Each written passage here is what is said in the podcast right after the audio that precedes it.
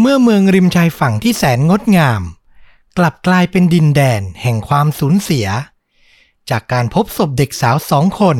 แต่กลับไร้เบาะแสฆาตกร ผู้คนกดดัน และพร้อมจะตัดสินผู้ต้องสงสัยอย่างอายุติธรรม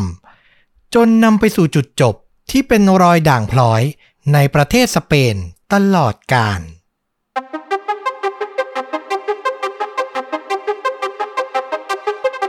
สวัสดีครับ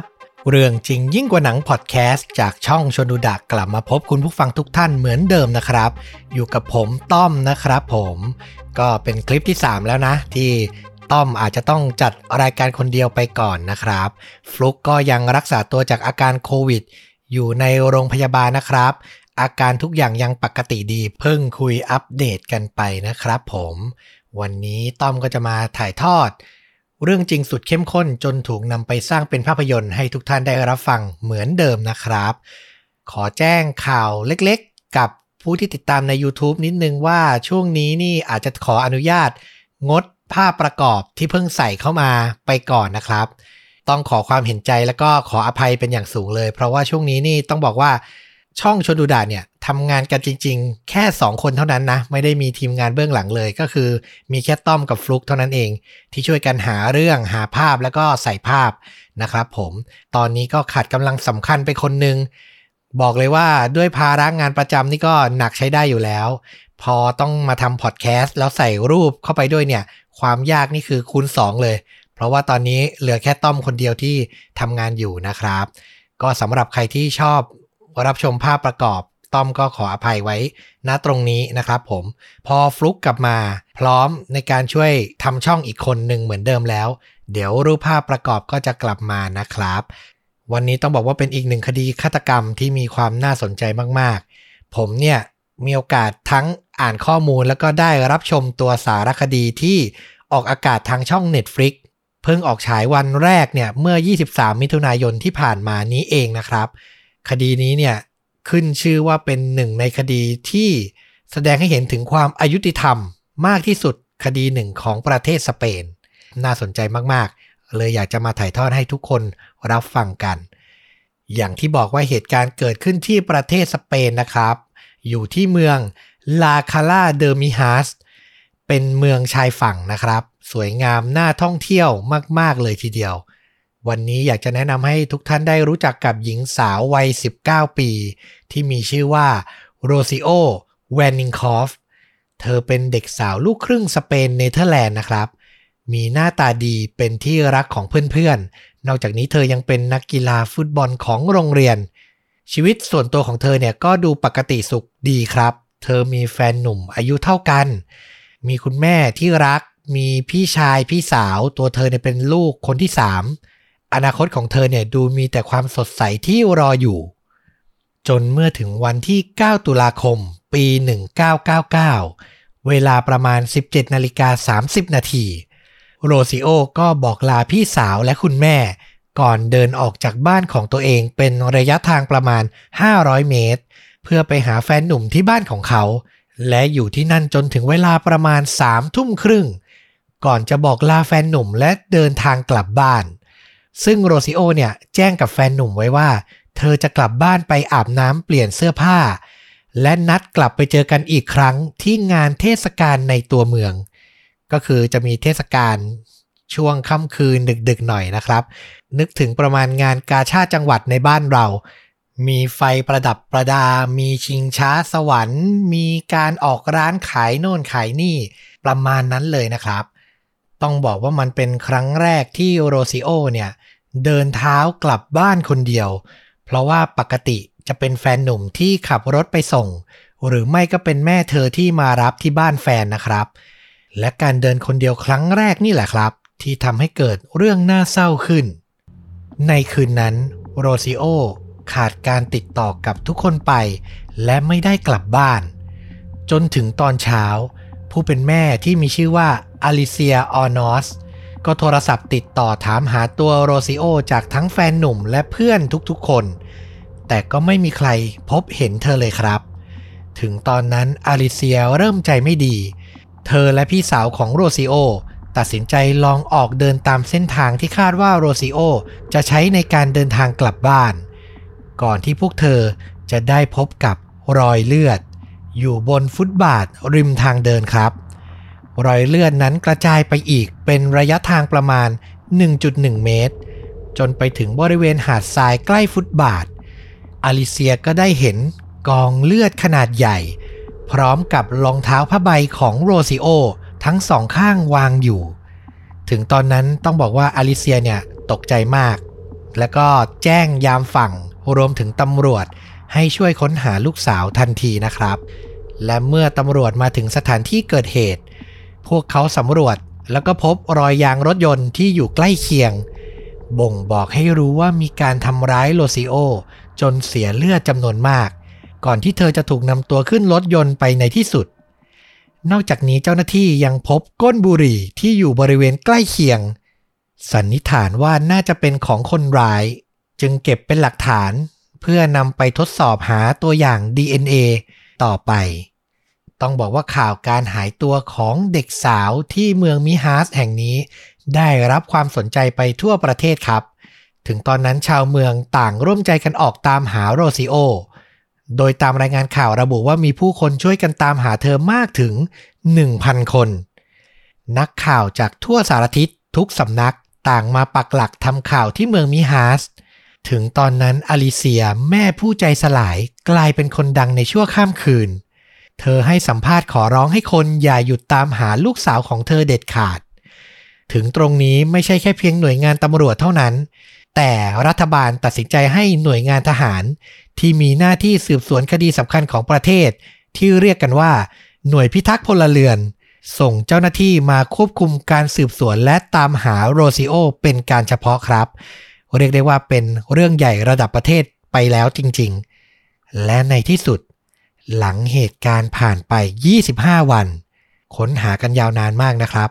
ถึงวันที่ 2 พฤศจิกายน ปี 1999 เจ้าหน้าที่ก็สำรวจจนพบศพของโรซิโอ ณ บริเวณใกล้ๆสนามเทนนิส ห่างออกจากสถานที่เกิดเหตุไปทางตะวันตกเฉียงเหนือประมาณ 30 กิโลเมตร น่าเศร้ามากๆ ที่พบว่าเธอเสียชีวิตแล้วนะครับ แต่การพบศพ ก็จุดประกายความหวังให้เจ้าหน้าที่ว่าจะสามารถทำการชนะสูตร พบร่องรอยของฆาตกรเพื่อตามจับได้ต่อไป แต่สุดท้าย สิ่งที่ทำให้การสืบสวนหาผู้กระทำผิดต่อจากนี้ยากขึ้นไปอีก ก็มาจากสภาพอากาศที่ร้อนชื้น ซึ่งทำให้ผิวหนังของศพสลายตัวไปอย่างรวดเร็วกว่าปกติครับถึงตอนนั้นสภาพศพเหลือเพียงเนื้อเยื่อเล็กน้อยและโครงกระดูกเท่านั้น จากการสำรวจพบว่าศพอยู่ในสภาพเปลือย บริเวณใกล้ ๆ มีถุงพลาสติกห่อเสื้อผ้าและแหวนทิ้งไว้ ซึ่งต่อมาพี่สาวของโรซิโอก็ยืนยันได้ว่า มันเป็นของใช้ของโรซิโอนั่นเองครับ จากการชนสูตรพบว่าเธอถูกทำร้ายทุบตี ก่อนจะโดนแทงเข้าที่บริเวณหน้าอกด้านซ้าย เป็นแผลใหญ่ทำให้เธอซุดลงกับพื้น ก่อนจะถูกแทงซ้ำด้านหลัง เพิ่มอีกถึง 8 แผลครับ ตำรวจเชื่อว่าเธอเสียชีวิตลงแทบจะทันที ศพถูกทิ้งไว้บริเวณชายหาดที่เกิดเหตุเป็นเวลานานครับ สันนิษฐานว่าคนร้ายกลับไปเอารถยนต์อย่างใจเย็น ก่อนจะกลับมาขนศพของเธอ เพื่อนำไปทิ้งไว้ณจุดที่พบศพในที่สุด ต้องบอกว่าถึงตรงนี้การสืบสวนเหมือนจะพบกับทางตัน การชนสูตรศพก็บอกรายละเอียดคนร้ายไม่ได้มากนัก มีเพียง DNA จากก้นบุหรี่ที่ระบุได้ว่า มันเป็นของเพศชาย กับรอยล้อรถในที่เกิดเหตุเท่านั้นครับ สุดท้ายการสืบสวน ลากยาวไปอีกเป็นเวลาถึง 1 ปีกว่าๆ ในที่สุดหน่วยพิทักษ์พลเรือนก็ให้ข่าวว่า เหลือผู้ต้องสงสัยเพียง 3 คน เป็นชายสองหญิงหนึ่งผู้คนต่างพากันวิเคราะห์ว่าน่าจะเป็นคนใกล้ตัวของโรซิโอครับ ตอนนั้นมีการสอบปากคำคนในครอบครัว ทั้งพ่อ แม่ พี่ชาย พี่สาว แฟนหนุ่ม และเพื่อนๆของเธอแทบจะทุกคน และในที่สุดหน่วยพิทักษ์พลเรือนก็ประกาศออกหมายจับสุภาพสตรีผู้มีชื่อว่าโดโลเลสวาสเกสเธอเป็นใคร ต้องบอกว่าเธอเป็นคนรักที่อยู่กินและมีความสัมพันธ์แบบหญิงรักหญิงกับอลิเซียออนอส แม่ของโรซิโอนั่นเองครับ พวกเธอใช้ชีวิตคู่กันมานานกว่า 11 ปี ก่อนหน้านี้เนี่ยต้องเล่าว่าอลิเซียเนี่ยเลิกกับสามี ซึ่งเป็นพ่อของโรซิโอเนี่ยนะครับ ตั้งแต่ลูกๆเนี่ยยังเด็ก ก่อนจะมาพบรักและใช้ชีวิตคู่กับโดโลเลส แต่ในวันเกิดเหตุนั้นอลิเซียกับโดโลเลสต่างเลิกรากันไปแล้วนานถึง 4 ปีเต็มครับ แต่เป็นที่เชื่อกันว่า โดโลเลสวาสเกสยังพยายามจะรื้อฟื้นความสัมพันธ์นี้อยู่เสมอ โดยการสืบสวนในชั้นศาลอายการให้น้ำหนักไปที่แรงจูงใจในความแค้นที่โดโลเลสมีต่อโรซิโอ เพราะเป็นที่เชื่อกันว่าโรซิโอพยายามขัดขวางไม่ให้แม่ กลับไปคืนดีกับโดโลเลสอีกครั้ง แม้จะเป็นที่รู้กันดีว่าตัวโดโลเลสเนี่ยแหละ ที่เป็นคนที่ช่วยดูแลลูกๆทั้ง 3 ของอลิเซียตั้งแต่เด็กจนโตมาก็ตาม ต้องบอกว่าในตอนนั้นเนี่ยหลักฐานแวดล้อมไม่สามารถระบุยืนยันถึงความผิดของโดโลเลสได้แม้แต่น้อยครับ ก้นบุหรี่ที่พบก็อย่างที่เล่าไปตอนต้นว่าเป็นของเพศชาย DNA ก็ไม่ตรงกับเธอ รอยล้อรถก็ไม่ตรงกับรถยนต์ที่โดโลเลสเป็นเจ้าของแม้แต่น้อย แถมในวันที่เกิดเหตุ เธอยังมีประจักษ์พยานที่ยืนยันว่า เธออยู่ดูแลเหลนของตัวเองที่บ้านอีกด้วย แต่ด้วยกระแสสังคมและสื่อมวลชนที่วิพากษ์วิจารณ์เธออย่างรุนแรงครับ ด้วยความที่เธอเนี่ยมีบุคลิกที่แข็งกระด้าง ดูไม่สะทกสะท้าน ไม่มีความรู้สึกผิด และก็ต้องยอมรับว่าส่วนหนึ่งมันเกี่ยวกับภาพความเป็นหญิงรักหญิงของเธอด้วย บวกกับเรื่องเล่าจากการให้สัมภาษณ์จากคนรอบตัว ที่บอกว่าเธอเป็นพวกหึงหวงรุนแรง และทะเลาะเบาแหวงกับโรซิโออยู่เสมอ แม้ตัวโดโลเลสจะยืนยันว่าเธอรักลูกของอลิเซียทุกคนเหมือนเป็นลูกตัวเอง โดยเฉพาะโรซิโอเนี่ยเป็นเด็กที่มีนิสัยหัวแข็ง ดื้อแทบจะเหมือนเธอทุกกระเบียดนิ้ว แต่นั่นก็ไม่สามารถทัดทานกระแสสังคมได้ครับ และที่สำคัญ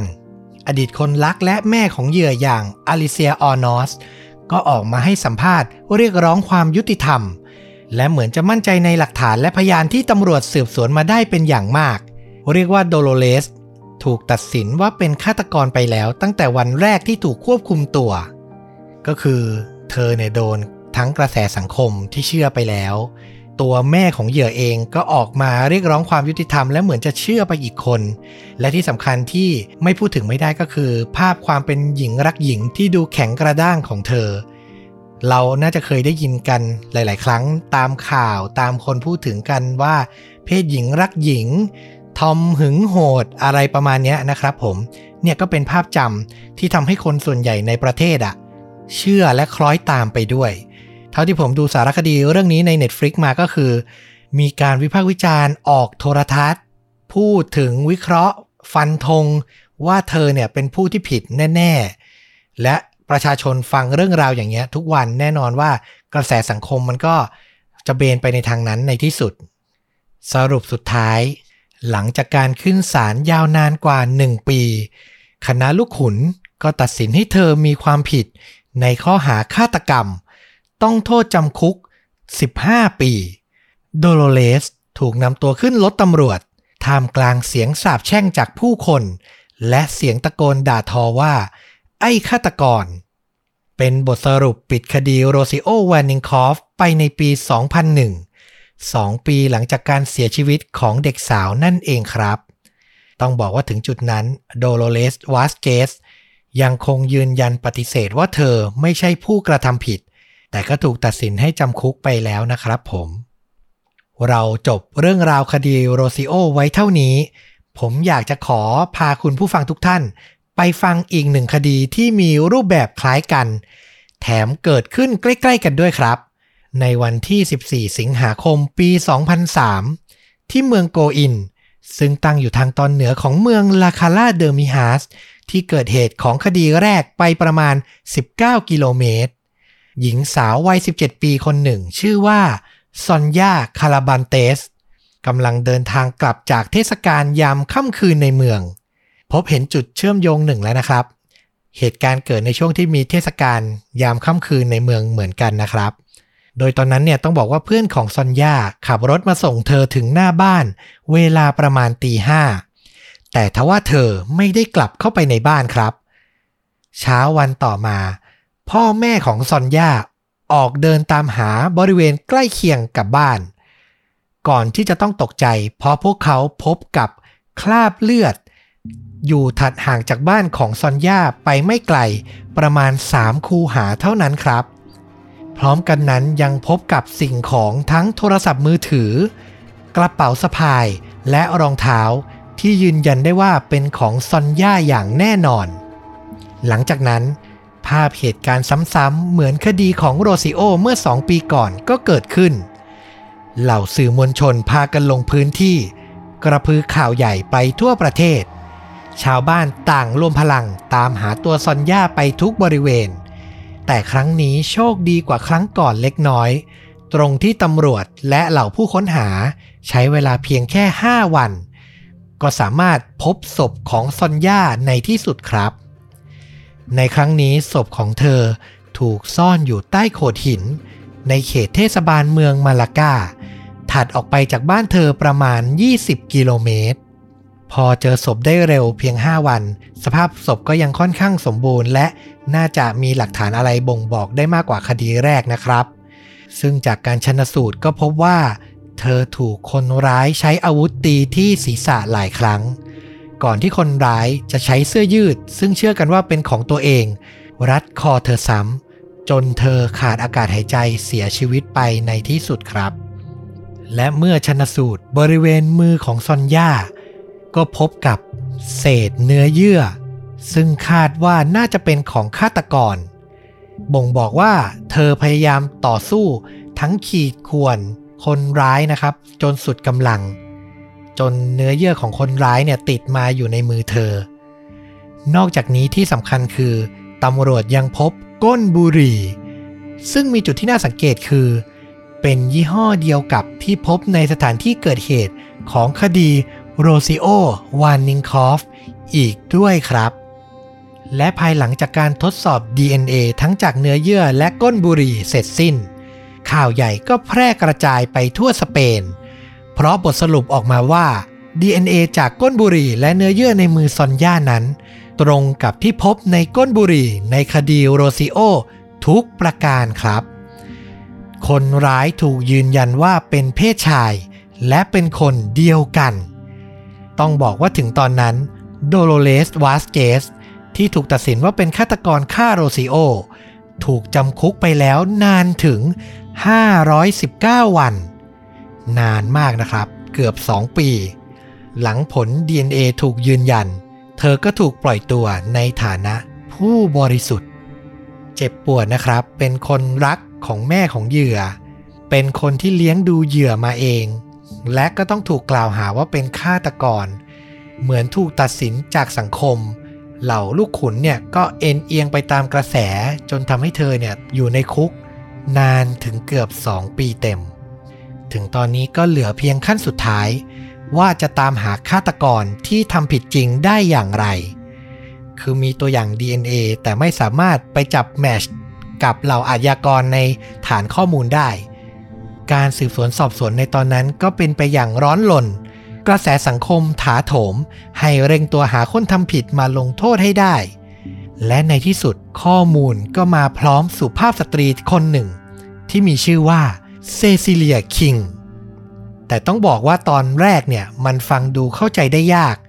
เพราะว่าเธอเดินเข้ามาแจ้งตำรวจว่า เธอสงสัยในตัวอดีตสามี และพ่อของลูกเธอ ว่าน่าจะเป็นฆาตกรของทั้งสองคดีนี้ การที่ผู้หญิงคนหนึ่งเดินมาบอกว่า อดีตสามีน่าจะเป็นฆาตกรเนี่ยมองมุมหนึ่งก็น่าสนใจ มองอีกมุม ก็อาจจะคิดได้ว่า เอ๊ะ เธอมีเรื่องราวทะเลาะอะไร แล้วก็มาหาเรื่องเขาหรือเปล่า ใช่ไหมครับ มันก็สามารถคิดไปได้ทั้งหมด แต่ในเคสนี้ก็ยังโชคดีที่ตำรวจรับฟังเธอ มาฟังกันต่อว่าอะไรทำให้เธอเชื่อเช่นนั้นเซซิเลียคิงเล่าว่าเธอพบกับสามีในปี 1995 ที่ประเทศอังกฤษ ก่อนจะพากันแต่งงานและย้ายมาใช้ชีวิตคู่อยู่ที่สเปนในปี 1997 ทั้งคู่มีลูกสาวด้วยกันหนึ่งคน ต่อมาเธอเริ่มพบว่าสามีมีพฤติกรรมผิดปกติ ทั้งเก็บตัว และดูถอยห่างจากเธอและลูกๆไปเรื่อยๆ และในวันที่เกิดเหตุคดีโรซิโอในปี 1999 เธอจำได้ว่าคืนนั้น สามีของเธอกลับมาบ้านในตอนกลางคืน เขาไม่พูดไม่จา เมื่อเปิดประตูเข้ามาก็เดินเข้าห้องน้ำและดูเหมือนจะพยายามทำความสะอาดบางอย่างก่อนที่เขาจะออกมาจากห้องน้ำและกลับออกไปข้างนอกอีกครั้ง เมื่อเธอลองเข้าไปสำรวจดูในห้องน้ำก็พบว่ามันไม่มีร่องรอยใด ๆ ถูกทิ้งไว้เลย ซึ่งนั่นแปลกมาก เพราะปกติ สามีของเธอเนี่ยไม่เคยทำความสะอาดห้องน้ำมาก่อน รวมถึงยังมักจะทิ้งของเกลื่อนกลาดไว้ตลอดเวลา และเมื่อเธอได้เห็นข่าวการฆาตกรรมโรซิโอในคืนนั้น ผ่านทางโทรทัศน์ เธอก็พยายามจะเล่าให้ญาติพี่น้องฟัง ว่าเธอสงสัยในตัวสามีตัวเอง แน่นอนครับว่าเหล่าญาติพี่น้องต่างก็พูดว่าเธอคิดมากเกินไป แต่ในที่สุดหลังใช้ชีวิตคู่ด้วยกันต่อมา เธอก็ทนในพฤติกรรมที่แปลกประหลาดของเขาไม่ไหว และตัดสินใจขอแยกทางครับ เหตุการณ์ผ่านมาถึงปี 2003 หลังวันที่เกิดเหตุคดีซอนย่าเพียงหนึ่งวัน วันนั้นเซซิเลียได้พบกับอดีตสามีที่มาหาลูกสาว เขาอยู่ในสภาพมีผ้าพันแผลอยู่บริเวณมือด้านซ้าย มันกระตุกความคิดที่ว่าสามีเธอเกี่ยวข้องกับคดีฆาตกรรมเด็กสาวให้ขึ้นมาอีกครั้ง เหมือนเป็นฟางเส้นสุดท้ายครับ ที่ทำให้เธอไม่สามารถเก็บงำความสงสัยไว้ที่ตัวเองเพียงคนเดียวได้อีก เซซิเลียคิงตัดสินใจ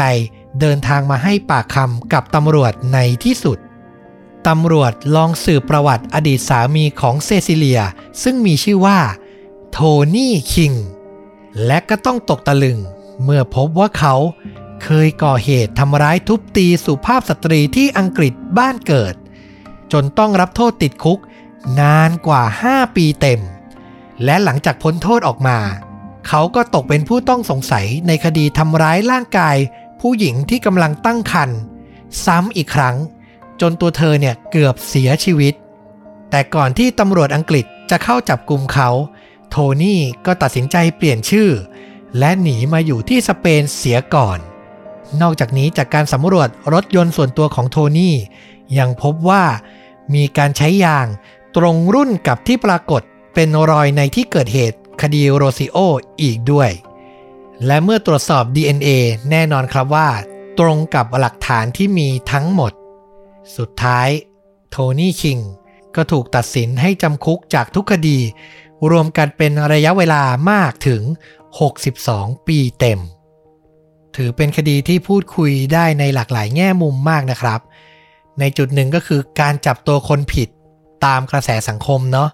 ไม่อยากจะบอกว่าในเมืองไทยตอนนี้ก็มีคดีใหญ่นะ ที่ทุกคนน่าจะรู้ว่าเป็นคดีไหน